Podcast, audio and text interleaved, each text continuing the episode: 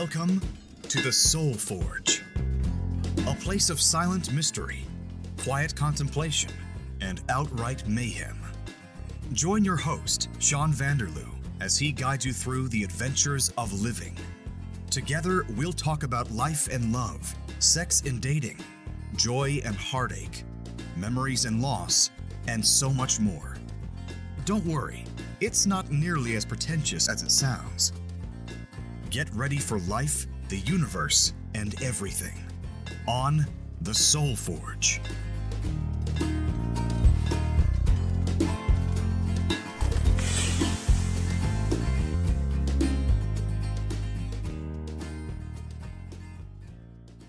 Well, hello, Soul Forge friends. This is a special unexpected surprise podcast episode for you. Now, you're aware that the Soul Forge podcast is about life, the universe, and everything. It's also a place for me to share either personal experiences or experiences of friends or colleagues or other people that I've come in contact with somehow. Well, something exciting happened this week. As you know, I do another podcast called The Rusted Robot. And a famous guy that I know reached out to me this week and asked to be on The Rusted Robot. He has a podcast that he's promoting, and it's coming out this coming week, and he wanted to be on the show to talk about it. Well, it was such a great interview, and I had such a good time, that I thought I would share it with you folks here.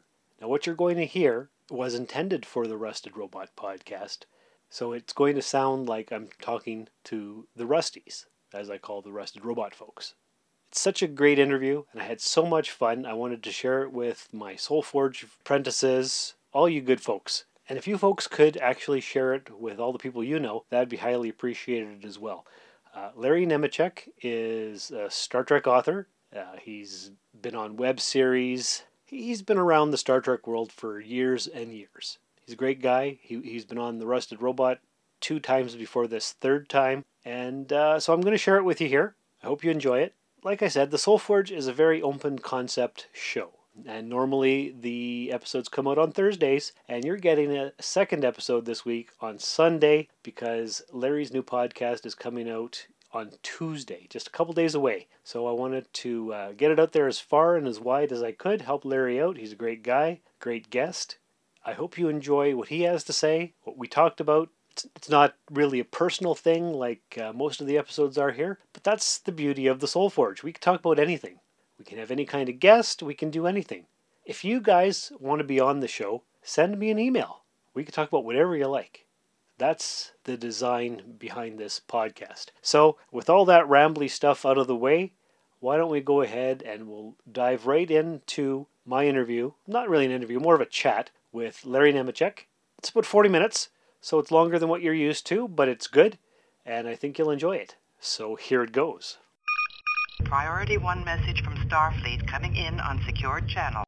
All right, Rusted Robot listeners, I have a special treat for you guys now. Making his 3rd appearance on the podcast, we have Dr. Trek himself, Larry Nemecek. Hi, Larry. Woo, hey, lucky 3. Okay, we have a ways to get till 47, but we'll work on it. Hey, we're getting there. So how are you? I'm doing well. Things are, you know, in my life they tend to be too crazy busy, but usually with a good outcome. So good. That's good. A lot of good things. And we have Trek back on TV finally. The fallow years are over finally. So. Finally, we waited forever. What do you actually think of Discovery? I'm good. Well, you know, I'm back and forth, but overall I love it, and I know that some of the people who are making it are old. I say old Trek fans, and I mean that with all the love. But it's been an interesting show. We can get into this, but I think a lot of people don't realize exactly how it's almost been three shows in one. It's almost had 3 evolutions. We laugh about how Star Trek series take 3 years before they settle down and get good. Yep. And I would suggest to people that like measure, you know, what is that in the Discovery years? It's only 15 episodes, yeah. But it's almost been like if you stretch that out to 7 years at 26 eps a year, it's almost like it's about on schedule.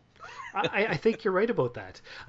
Now the thing is on the Rusted Robot, me I love the show. I think it's fantastic. And my co-host, Josh, he hates it, and he actually stopped watching after episode 5. So I try to get him to go back. Yeah, he anticipated it, he waited for it, and he couldn't stand it. And I think it's great, because I think they're subverting all the expectations, just like The Last Jedi did.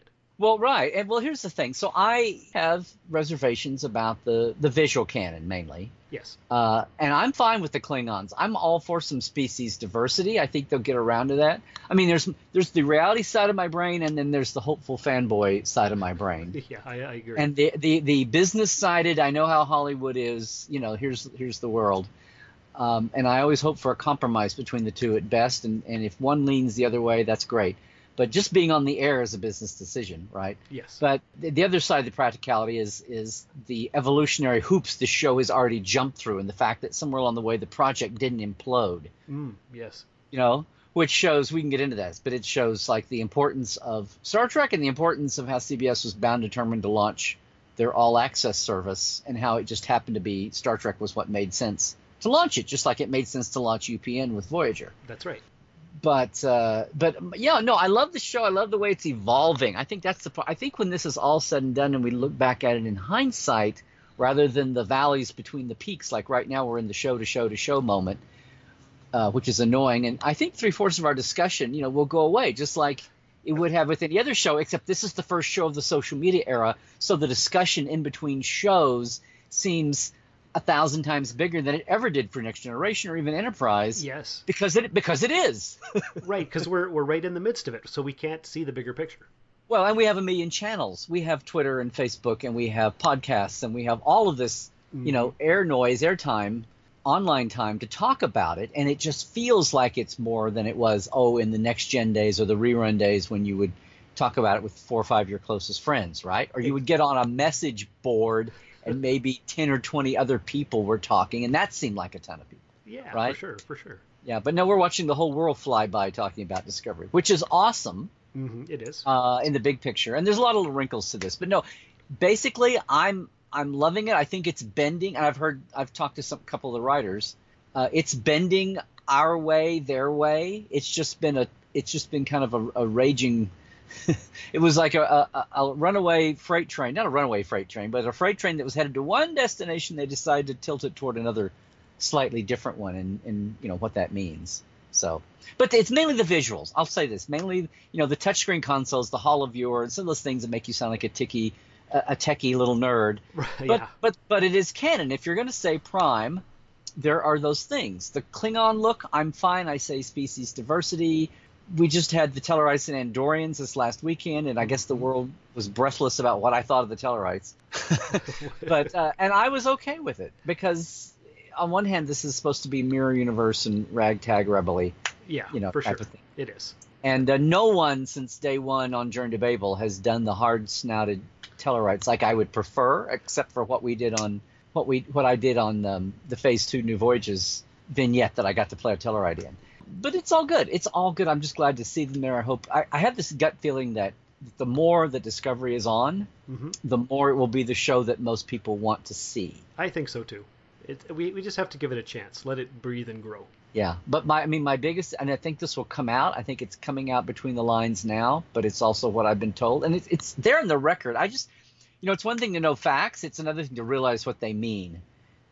Just like it's one thing to say this is going to be a streaming show, 15 episodes, standalone shows, but they're all in a 15-chapter arc, and it's streaming once a week. And it's one thing to hear all that, and it's been 12 years since the last Trek was on TV, and the world has changed. Storytelling and TV and big TV, peak TV, cinema, event TV is a thing now. Mm-hmm. But it's another thing to experience all of that and see what it means, aside from the intellectual, yeah, I get it. And I think we're still in the middle of that. People are still absorbing what all of those different tenets mean. There's more here than just the Trek. There's a lot going on, and everybody who was brought up on the – just like all the original series people, there's a lot of the original series people never started watching Next Gen. Exactly. For one reason or another. And we're in that same kind of – but then eventually it all blends together and people see it as one big, you know, box on the shelf. So a set of – I could be on the show. Yeah, I think we're in the third age of Star Trek is what we're where we are. Ooh, that sounds like it needs a little brass plaque. Okay. I think so. Because, you know, we had the third age of Star Trek. Yeah. It's true. Because we had the original series, and then we had Next Gen to Enterprise, and then it sat dormant for a dozen years, and here it is again. Third time's a charm. Right. Well, and it's funny because I got so used to saying, you know, modern TV Trek versus the original, and you can't say that now, and it seems like the term that's popped out. I mean, I've said it a few times, and I heard other people say it, so I don't know who gets credit, if credit is even doable, but the Berman era is kind of funny to hear. 87 to 05. That's right. That's my Trek. I like TOS, but I wasn't around for it. I was born 10 years after it started, so it's not really my Trek, although I love it. I love it all. So what's not really your Trek? Well, the TOS, because I wasn't alive for that. Oh, okay. Well, you know, a lot of people haven't been alive for a lot of things. No, when you say it's not really yours, you mean you'll watch it, but it doesn't resonate, or you mean you just can't know it the way it is, the Trek that you grow, that you experience firsthand. Exactly. Nothing else can ever. Yeah. Yeah, because I was 11 years old in 1987 when it when the Next Generation premiered, and I was there when Deep Space Nine came on, and Voyager and Enterprise, and when you were waiting week to week to week, and there was crossovers and that kind of thing. And people who watch it now for the first time, they don't get that. The nuances is gone. You were there for Best of Both Worlds summer. Exactly. That's right. Well, that's it. See, that is the thing. For a long time, the only gap was between people who saw the original series. Well, there was primetime NBC original series, and then there was the rerun baby era, which was different. That was different, and that's what I am. I always said I'm a rerun baby. So, you know, the 10, 15 years of just – even when the movies were running, you still – again, that was 2 hours every 2 years. And it's not like you gave up watching the original series just because the movies were coming out in 79 and 82 and 84 and – which is what built up to the Next Generation. The demand finally grew to the Next Generation being a viable economic, audience demand thing. Yes.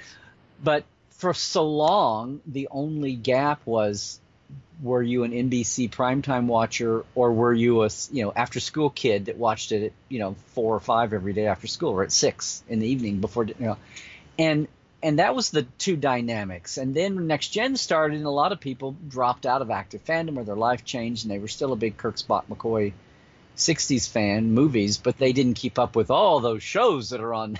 No, that's right. Which is amazing. But then in turn, those shows, starting with Next Gen, the original audience, it was 10 times bigger than it had ever been for the original series, which itself was huge and was the first Dead show to be resurrected as a movie, and then Dead show to come back is not just a crappy little tacked on, bonanza of the Next Generation, but actually a thought out, we spent bucks on this, concept for a show and a wider universe and a franchise, and creating all these terms before they were buzzwords the way they are now with, the Marvel DC or the DC universe, the Marvel Cinematic Universe, and all of these things that are concepts now, and Star Trek was just doing because people wanted that, and it made sense. And yes, there's 2 series and a movie on now, as icing on the cake. Again, it's all part of the stuff that Star Trek pioneered, and now it's like textbook case. But back then, Star Trek was doing it because nothing else had ever affected people that way. That's right. And moved people that way. And people weren't media savvy and media available the way they are, ongoingly. Nothing else could sell VHS tapes and then DVDs. It's true. Like Star Trek, right? You're right. So what had there been? I mean, you had rock, you had movie stars occasionally, hyper stars, and rock bands. You had Elvis and the Beatles, and before that you had, Bing Crosby and Rudy Vallee and Rudolph Valentino in the 20s. I mean, the media age, you would have a spike with a superstar, but they were always individually focused, and not until Star Trek did you have and Shatner, Nimoy aside, maybe. Did you have like a concept like this that's done this? So anyway, and now I wrote the book, and now it's no big deal. And we have Comic-Cons every other weekend, at every town of 500 or more people. But yeah, it's changed. So Discovery, the gulf going into Discovery has been a paradigm shift in a lot of ways, and it's people act like, and I love the Orville too. Oh, for sure. People act like the Orville is their refuge to get their Trek, and I'm like, it's true. It's that's fine. That's wonderful. That's fine. That's what it's for. Although I think Seth MacFarlane is aiming for a little bit more than that, and maybe Fox isn't happy with him trying to aim for a little more than that. But yeah, I just think a lot of this stuff is we have to marinate. But if older fandom and veteran fandom is the noisier, louder one because they know all the ropes and the channels, the JJ fans, it's been 10 years now almost, but the JJ fandom and the Discovery fans, the people who are coming in with those, maybe quieter now unless they grabbed the channel somewhere and, you know, got the mic or got the mouse and they're talking into it. But I think they'll eventually very quickly be heard if they're not being heard already. Maybe you know, YouTube stars and podcasters and Twitter channels are giving them a voice right now. But I think older fandom always overlooks the newer fans coming into their peril. I think so. I don't know where I'm going with this, but I think it's something I'm very intrigued with. I want to really listen, because this time it's not just the subject matter and the way the show Discovery's done, but it's realizing that we're in the streaming age, we're in the, you know, premium channel, the binge watch age, and people, if they're first time coming to Trek, even if they're watching an old series, they're experiencing it totally differently than the way everybody has up till now, just because of technology and media, and the idea that even streaming that Discovery is coming out once a week, that's almost like a throwback notion that's kind of cute. So it's like in the middle of everything else being so accessible, I like it that the streaming kids are having to get Discovery once a week, and it didn't just, which I knew they wouldn't do that, it didn't just drop a whole seat, which would have been a whole waste, right? Like Netflix, on online demand time. And you know, all the buzzword, all that would have been lost if they hadn't done it a week at a time. But so anyway, it's a nice throwback to them getting it that way, which older fans don't even think about it. No, exactly.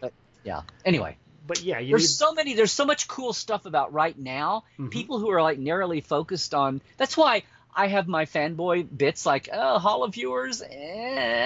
But then the producers are saying, we hear you. Things are going to happen, and when you factor in mirror universes and universe jumping, and maybe somewhere we've been prime adjacent or we've been mirror adjacent and we're not really into, you know, there's all that stuff. So until they say that and move ahead with a second season, what's the point aside from, you know? And I wouldn't be surprised if they're not in the prime timeline to begin with, and they never were. Yeah, what? Say it again. I wouldn't be surprised if they were never in the prime timeline to begin with. They were never in the prime, right. Mm-hmm. If they were like prime adjacent or something. Yeah, just slightly off. Yeah, and they pop in and they have subdued palette velour like Pike and... Yes. Although, you know, David Alan Mack has already tried to retcon things and gap smooth a little bit there and say that only the Constitution-class ships had those style uniforms. Yeah, so. I haven't read the book, but I've read reviews on it, so I'd like to get my hands on that. But I think when the time goes by, we'll look back at this first season of Discovery and realize time will show how it really went through, you know, the Brian Fuller startup and then the transition between the Brian Fuller team and the eventual team under Aaron and Gretchen, and then when they were free and clear to maneuver. Yes. You know, that's clear and free to maneuver, basically. Yeah. Mm-hmm. Yeah. It was like space. It was docked, then in space dock, and then now it's out going through warp maneuvers, and so that's why I'm really excited to see after the break what they come back with for their second season. But, yeah, that's going to really show what it's all about. Yeah. Other than Star Trek Discovery, I'm sure you have other things going on. Yeah, well, did I hear you say something about a podcast? Actually, that's true. I did. Now, you know that the Rusted Robot's been going on for 4 years and change. Mm-hmm. And this is your third time on it. Last summer, what I did was I started a new podcast called the Soul Forge podcast. Oh, okay. It's not a geeky thing. It's more personal stories and growth and progress. And I don't have a lot of listeners. What I should have done was actually gone on other podcasts and spread the word. Well, you can still do that. Oh, I can still do that. And I think spreading the word by interviews with other people is a good idea. Do you think that's something that you would like to do one day? Maybe start up your own podcast? Well, how about this, Sean? Tell me. How about we start right now? Okay. What do you got for us? What I got for you is, take a look at this. Fancy you should say that, because January 23rd, and people will be hearing, you know, in the future, if you're listening to this as an archive, you'll know already. But no, Rod Roddenberry came to me after years and years. You know, I love coming on your show, on other shows, other podcasts. But years ago when the podcast boom started, I thought to myself, should I jump in and host my own? Yes, the answer is yes. And the answer is yes. Well, there were so many by then. There were lots of good ones and many, many more, maybe not so good ones. But a lot, good or bad, a lot of people are analyzing shows, they're talking about current events, or they're doing both, or they're looking at whatever it is. I didn't just want to throw my podcast on the pile. I didn't just want to be more same-o, same-o. Well, I had a couple of ideas, but I knew they were going to be, a little more involved. So I had plenty of other things grabbing my time. You're a busy guy. What do you have going on? Yeah, well, I mean, my documentary, The Con of Wrath, that I've been, trying to wrap up now after 6-7 years here. We've just been doing it a little bit at a time, which was the plan, but now we're landing that and launching my Portal 47. 47. 47. 47. 47. 47. 47. 47. 47. 47. No!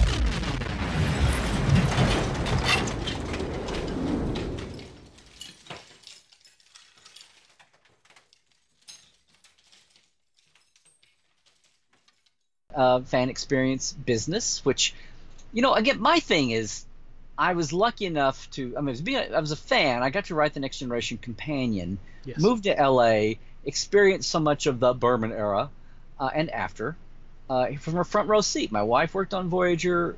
I helped launch StarTrek.com, worked on the experience at Vegas, and I've been lucky enough to be a convention guest and convey a lot of the firsthand witness, Trek experiences that I've had to people and had a hand in on creating some of them. Mm-hmm. And just knowing the people and keeping an archive of somebody, doing so many end-of-year interviews that I've got, they're audio, and now switching over the last few years to video. But so much of that recorded in firsthand experience and just knowing people and having people's trust. And so much of that has not been out in the general. I mean, you can only do so much with even, convention appearances and interviews and DVD extras. That only still is scratching the surface of the amount you get with some people and even the people. Right. And that's what Portal 47 is all about. Our where no savvy fan has gone before, when we – your in-depth guide to more backstage Trek, like a mini-con all year long from wherever you are that we do over the internet and live. But even then, there's so many more angles of Trek to get out there. And so – Rod Roddenberry is running the family's legacy there, and they donated a lot of papers to the UCLA archives. Like Nick Meyer has a lot of his papers at his alma mater at the University of Iowa. Mm-hmm. My good friend John Tenuto and his wife are going in and doing a lot of research out of Nick Meyer's papers there. Oh, not a lot is coming out other places, but last summer, Rod Roddenberry and John Champion, who Mission Log podcast, right, which is was the flagship Roddenberry podcast, and they've since taken on a couple of other ones that were already in existence. That's true. But they came to me and said, Rod said, I want to do something with. We've got even more of my dad's papers and files and letters and memos and things that are still not in an archive yet. They soon will be, but I want to get them out in the world in a new way. And he and John, and then me in the mix later, came up with the idea for, drumroll, The Trek Files. The Trek Files? Is that a new podcast? That is a new podcast, yes. Thank you for asking. Are you going to host that? I'm going to host that. No kidding. When does that come out? They asked me to do this. We've been working on it, but it will debut January 23rd. So if you're hearing this later on, it's out there. Very simple. It's under the Roddenberry Podcast Network wing, Roddenberry Podcasts. You can go to podcast.roddenberry.com and subscribe or find the way, your podcatcher of choice is in there, iTunes and all the rest. It's also, like Mission Log, it's also on the Trek FM network and feed. They carry it too. We may wind up a few more places. Wow. But it's very simple. It's 15 minutes every week. Comes out on Tuesdays. It'll be out once a week. And myself and a guest are pulling one document out of the pile. It might be one page. It might be 20. We have a little highlight section, but we talk about it. Okay. We in the context of its own time, in media, in Star Trek's development, in Gene Roddenberry's life. Oh, wow. And in the people, some things are from Gene, some things are to Gene. Oh, okay. So it's who was involved, what was this, what was going on with this tale, and they're from the 60s, they're from the 70s, like all the movies that were trying to happen didn't happen. and they're from the 80s. Wow. So in all the fallow time then, and you know, when Gene was a little on the outs, when Harv was running the movies and he was trying to find his footing, and then was given the keys back again with Next Generation, but his health was failing. Yes, you know, he only was around for 2 or 3 years, so 4 years actually. So they're pieces from all of that era. Okay. And we start off with a piece that's not so rare, but Rod wanted us to start with the original pitch for Star Trek, because there's a section in there that is relevant to today. So hopefully everything we do is fun for history's sake, but is shedding light on people just coming to Star Trek, just coming in from the JJ movies or from even, you know, Discovery. In fact, we have another piece that is very much from the 80s going into Next Generation, but I fell off my chair because it spoke directly to a verbatim line in the pilot for Discovery. Oh, wow. Okay. We have another piece that is going to make history, I predict, that we'll have – because I had no idea. Another document we found I had no idea existed, and it's amazing, and it will have the Trek world abuzz for ages. I mean, we'll have headlines for it. So I'm really excited about the whole series, and I'll shut up. Yes. Oh, okay. I'm so excited. I know. Me too. I have some questions. Sure. Are 15 minutes going to be enough per episode for these? No. Not. I'm sorry. My Oki got in the way there. 15. Yeah, that's what I'm saying. Well, that's only 15 minutes. Yeah. Well, as you're finding out now, reminding, and as all my hosts over the years that have had me as a guest will remind me, they're saying I don't believe it. Exactly. No, we do. Here's the thing: if a document is big enough that it deserves more attention, we split it. We have multiple episodes. Okay. So, but sometimes we have something that's just a page. Sometimes we have some really simple things on the surface, but that they kind of unlock. We have a cute little letter that Rick Berman wrote to Gene soon after they got acquainted, before Rick was a producer, when they were developing the Next Generation. Ah. Some really simple moments, but it's like, what do they lead to, right? What's the little glimpse we get into Gene's world, into the Trek world, into the world of TV and or media in the 60s or the 70s or the 80s. Next question. How many episodes do you have in the can already? We've got 12 or 16. We've got a lot, yeah. We've had this. We were working on this in the summer and the fall, and originally the idea was to debut in the hiatus break for Discovery. So, you know, we wouldn't have to compete for attention, right? And then we had the holidays to dodge around a little bit. So the ducks all finally came in a row for now. We let Discovery get back out there and let everybody get that excitement out of their veins. So hopefully there's a little bit of space out there in the bandwidth. I'm sure there is. People to take notice here. So thank you for doing this. You're welcome. And I have one final question about the podcast. You said each episode you're going to be talking to a guest. I was going to say yes. Okay. So go ahead. First of all, is it a different guest every week? And second, can I be one of them eventually? Well, let me see. We're doing, since it's only 15 minutes. It's a great format to have guests, and so we're doing everything in batches. Okay. So this first round of shows, maybe even a couple dozen shows. Episodes we've I've had 3 guests, but each one has done 4 or 5 episodes. So John has been my guest for several. In fact, he's my guest on the first 3, but then after that there's a mix. So Dave Rossi, who is started as a fanboy page at Paramount, a PA on the shows, and wound up being Mary Howard's assistant and then Rick Berman's assistant, his guy for licensing projects, and finally an associate producer on Enterprise, and was one of the producers with the Okudas on the original series remastered project when they Blu-rayed things, and had a lot of decision-making and input there. And a good friend. He's a guest. And then here's a name you may have heard, Dorothy Fontana. I have heard D.C. Fontana, yes. D.C. Fontana was kind enough to come over and sit with us through 4 or 5 episodes and comment on some relevant pieces. That's amazing. I can't wait to subscribe to this. So yeah, and of course it's a podcast. It's a freebie. Again, podcast.roddenberry.net, and that will point you to places. But also the real life Libbing Hub is just the Trek Files on Facebook. So like it on Facebook, and then go there every Tuesday. And here's the deal: the document that we talk about is also there. We scan those.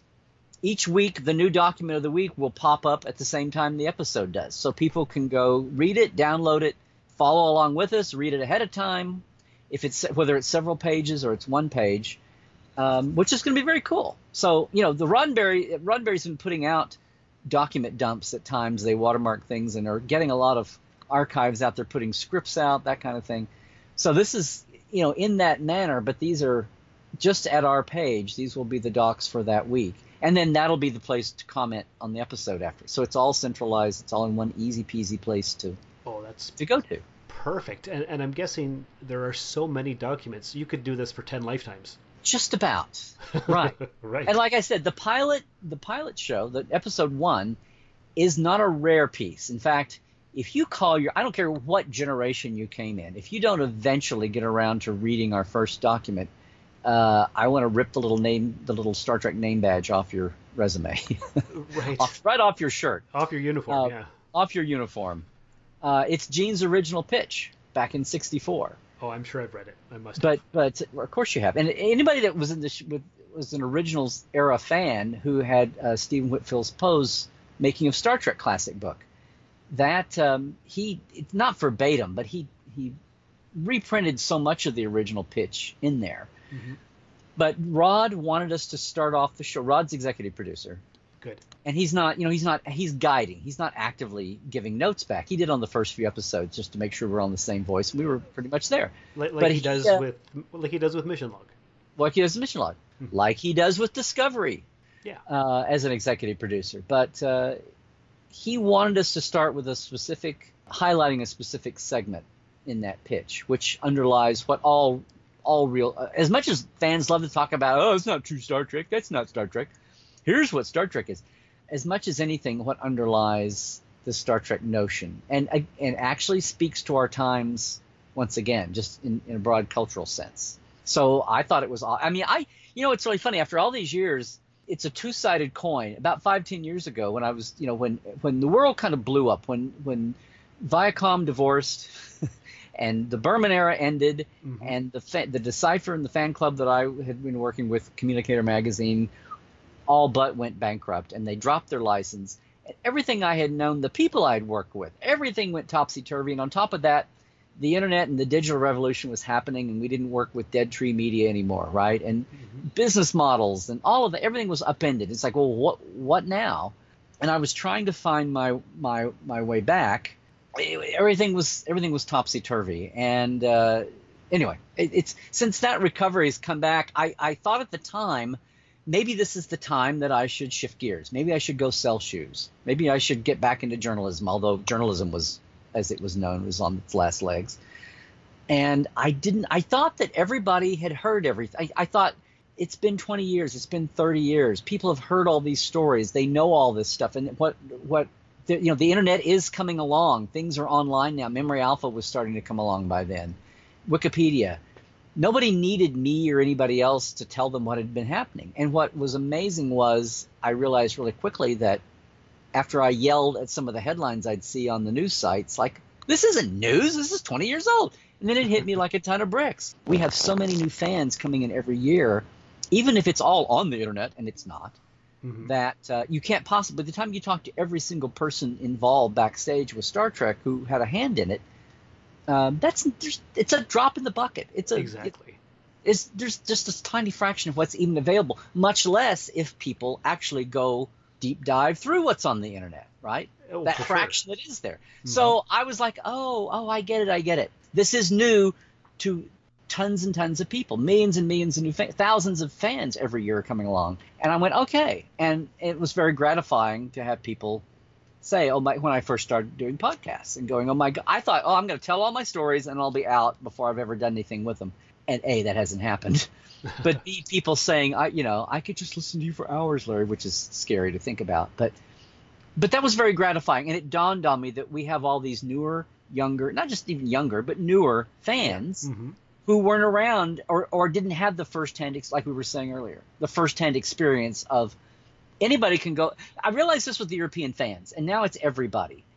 we have a whole, eventually the original series fans will all be past. Yeah. Eventually the Next Gen DS9 Voyager Enterprise fans will be past. Mm-hmm. The people who saw things week to week originally. And it's so cool to watch all the young fans and new fans say, shut up, you people bashing Discovery. I finally have my own Trek that I can watch every week. Exactly. Your one friend notwithstanding. So, you know, it's a whole mix of those people. And I realize that there's a lot of good still to be done, you know, the show trivia proper, but also the context of the show and the times and the people behind it and whether they're still with us or whether they're not and whether they've been heard from or not and deserve to be heard from.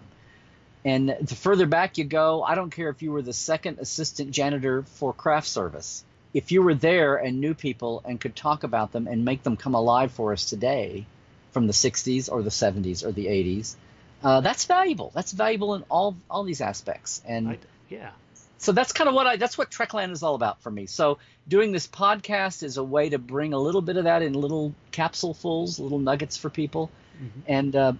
and you know, show a little bit about what Gene and the people he worked with, reveal a little bit more of that too.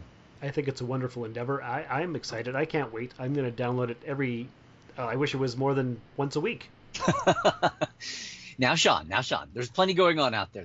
I hear they're even doing a new Star Trek show now. So, you know. Oh, I heard something about that. But no, and it gets back to the point of, I said, I didn't want to do a show on my own. I still have my other main idea I want to do, and we hopefully will start working on that now. But when Rod came to me with this idea and John worked on a format, I was like, I'm there. We can do several at a time. We can have guests. We can get out new, I hate to say new content because it always sounds like dog food to me. Like, oh, here's another can of content. Right. But we can open up so many new facets and insights for people that I've never seen before, much less other people. Oh, yeah. And add that to the tapestry of what's there and just, you know, just add that in. So my own little personal goal of not having just more same old, hearing one more person talk about one more old thing. We are, but hopefully it's all kinds of new old things. So new angles, new insights, new. It'll be new for somebody. Yes. I see. I need to keep telling myself, all of this is new for somebody, which is wonderful. And you know what the thing is? Even if I've watched an episode of Star Trek 10 times, I'll watch it 12 more times. I may have heard the story once. I'll hear it 10 more times. I love hearing it. And I think I'm like most Star Trek fans, and everybody just wants to soak it up and get as much as they can, even if they've heard it before. And you just remind me of something else. You know what the coolest thing is? Watching an episode for the 10th or 12th time and still finding something new. Because you do. I have. Yeah.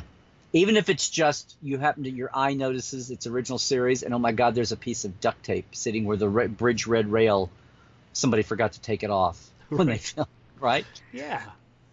I saw a clip just today, or somebody somewhere on some site had a frame grab. It wasn't something special. It was just Riker, but it was a rear angle on the D bridge where they're up against the aft stations looking forward, mm-hmm. and up on the ceiling piece there's like a black square. Ah. And somebody said, I wonder what that is. And my first thought was, that's hidden. That's an angle you never see. It's very high. That was probably some kind of a mounting bracket for light, because they were always notoriously having to deal with lighting on that bridge. And then Voyager and DS9, they started building in the set design included, you know, lighting things. And I saw somebody down below had taken the time to write to Marvin or Dan Curry or somebody who was online before I had a chance to, and they said it's a mounting bracket for a light instrument. But you know what? But that's exactly what I mean. There'll always be questions, and the race for answers and understanding. And you know, the years go by, and we don't have a lot of the creators with us forever. Well, that's right. So you know, and it's so easy. Any fan of anything, the shiny bright faces out front are who you glom onto, because that's obvious. That's what sells the show. That's what makes it come alive. And we love the actors, but when you get to a certain point in your fandom, you realize there's so much more beyond what you're going to glean from the actors in an interview, mm-hmm. seeing them on stage, live, and you love them, and they're the charismatic machines, you know. Oh, yeah, yeah. But the overall depth of Star Trek is going to come from the writer. The writers, producers is just the first step, and then all the creative designers below that. And then when you're really at that level and you just enjoy, then you're watching the extras in the background that don't get any credit and you don't hear them talk, mm-hmm. you know, and you get to that level, the stunt people and and all of that. And that's what I love doing, and that's what, you know, Trekland, and that's especially what, you know, Portal 47 is about. And the Trek Files is another little way we can, another angle we can bring that out. And again, it's something that I don't think is out there anywhere. So I really appreciate Rod and John coming to me and asking me to do this. So it's terrific. It's a deep dive behind the scenes. I can't wait to devour all the episodes. So just to reiterate, all the stuff that you're doing, where can people find all that stuff? All the stuff. The best place, I guess, is still LarryNemecek.com, my website. Okay. And, you know, you can get to Portal 47 there. You can get to my store. You can get to the Con of Wrath that we're trying to wrap up now in our post time. And at Larry Nemecek on Twitter, which is the same as my YouTube channel. And at Larry Nemecek's Trekland is my Instagram. Yay. And I also have a little thing. I don't know. It's not widely been out there. But every week on Facebook, again, I have what I call Facebook Trekland Tuesdays live on Facebook. So if you go to my Larry Nemecek's Trekland Hub page on Facebook, I do a 15-minute or so live every Tuesday at 1 p.m. Pacific. Okay. So 4 Eastern, and it's there for the Europeans to get it at what, 9 and 10. Yeah, I think. 9 and 10. Yes. So 9 in the UK and 10 in the continent. And anyway, it's just 10, 15 minutes. It's live. People can yell back at me. I have an offbeat topic, and my B story every week is following along the Parrot Analytics, which is a metric for measuring the online expressions of Discovery and all the streaming shows that don't have actual Nielsen, you know, hard viewer data. But it's one apples to apples way to compare week to week and show to show what's going on with Discovery. And that's a lot of fun. I haven't heard a lot of people talking about that. So I had somebody, you know, put me on to watching. But anyway, but that's on Tuesdays, Facebook, 1 o'clock Pacific. Trekland Tuesdays live. You just go to my page. And then they're archived, so you can watch the old ones. But they tend to be topical. Mm-hmm. So I'm kind of reacting to what's gone on in the Trekverse. But again, I'll kind of like just brush aside and talk very briefly. If everybody's consumed with dropping the F-bomb that week, or they're all consumed with, you know, what the Andorians and Tellarite looks like, whether good, bad, or indifferent, I'll kind of talk about that. But I always try to step back and take a bigger picture look at some aspect, you know, and then maybe talk about something I'm doing too, or where they overlap. But anyway, I invite everybody to come in and join, and if you're there live, you know, pop in and make a comment, and I'll try to say something if I see it going by. Perfect. I love that idea. You're going to be the king of the 15 minutes. Well, sometimes the Facebook Live stretches to maybe 18 or 19. But, well, sure. Yeah, but on the Trek Files, John keeps me honest. Okay. John's basically like kind of quasi-directing the shows while we're there. So, no, we stay pretty honest with Trek Files. Okay, sounds good. I'm looking forward to it. Good, all thanks. Right. Thank you. You're welcome, and I can't wait to have you on for a fourth time in the future. Once you have another project, or you're wrapping something up, or you have something else to promote, we'll have you on again. Well, thank you, Sean. Thanks a lot. And we're all just watching Discovery. I know what's funny is all the writer-producers, they're working right now as we speak on the second season. That's one thing about the streaming format. The time lag is so off. With the old shows, like 26 a year, I wouldn't even try to talk to anybody until they were basically done with the year, and they would know that even though there were a few left to air, we were basically done. And even though I was I was a pretty trusted insider all those years. I was working on the companion book and afterwards. But the time lag now is so off that even though a lot of them appreciate me, I don't think they're comfortable.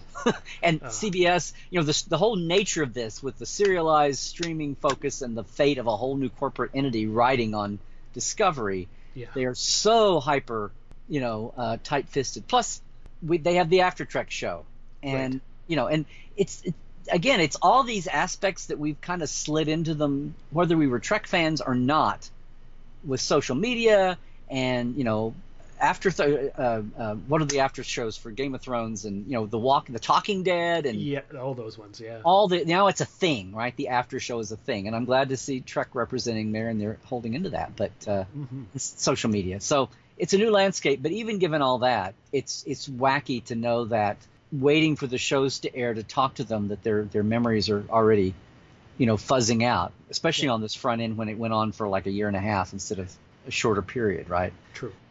Right. The R&D for Discovery, I mean, and through from Brian to the transition to... Mm-hmm. Well, it took a long time to get out. Right. And we'll have, and, you know, the statute of limitations will have on people's comfort zones or contractual obligations will eventually, that'll eventually dissipate, and, and we'll have more of that come out as it goes along. But not for the gossip factor, but just we just are curious how and why things are that way. At least I am. That's the way I've always been.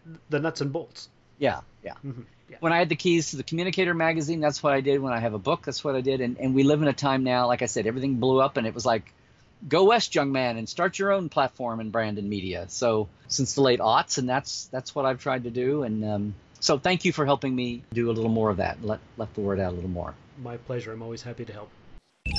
Command codes verified. So that was a lot of fun. Could have kept talking to him for hours. But, you know, it's life. We all have things to do. And he had more interviews to do and more promotions to get out there. But that's something that I wanted to help him with. And I hope you'll check out The Trek Files. I'm really looking forward to it. So I'll talk to you guys again on Thursday. I don't know what we'll be talking about, but it's going to be exciting. So just stay tuned for The Soul Forge. Check your feed. Make sure you subscribe. You don't want to miss any episodes. So thanks again for hanging out. And remember, find what you love and let it kill you.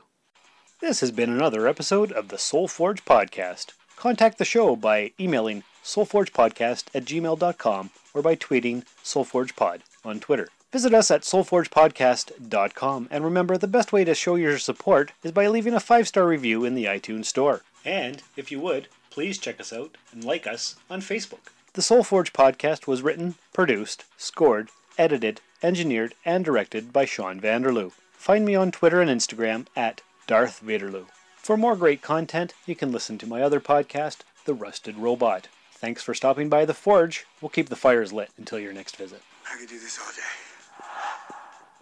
This has been a Valley of Vanderloo podcast production, all rights reserved. This transmission ends now.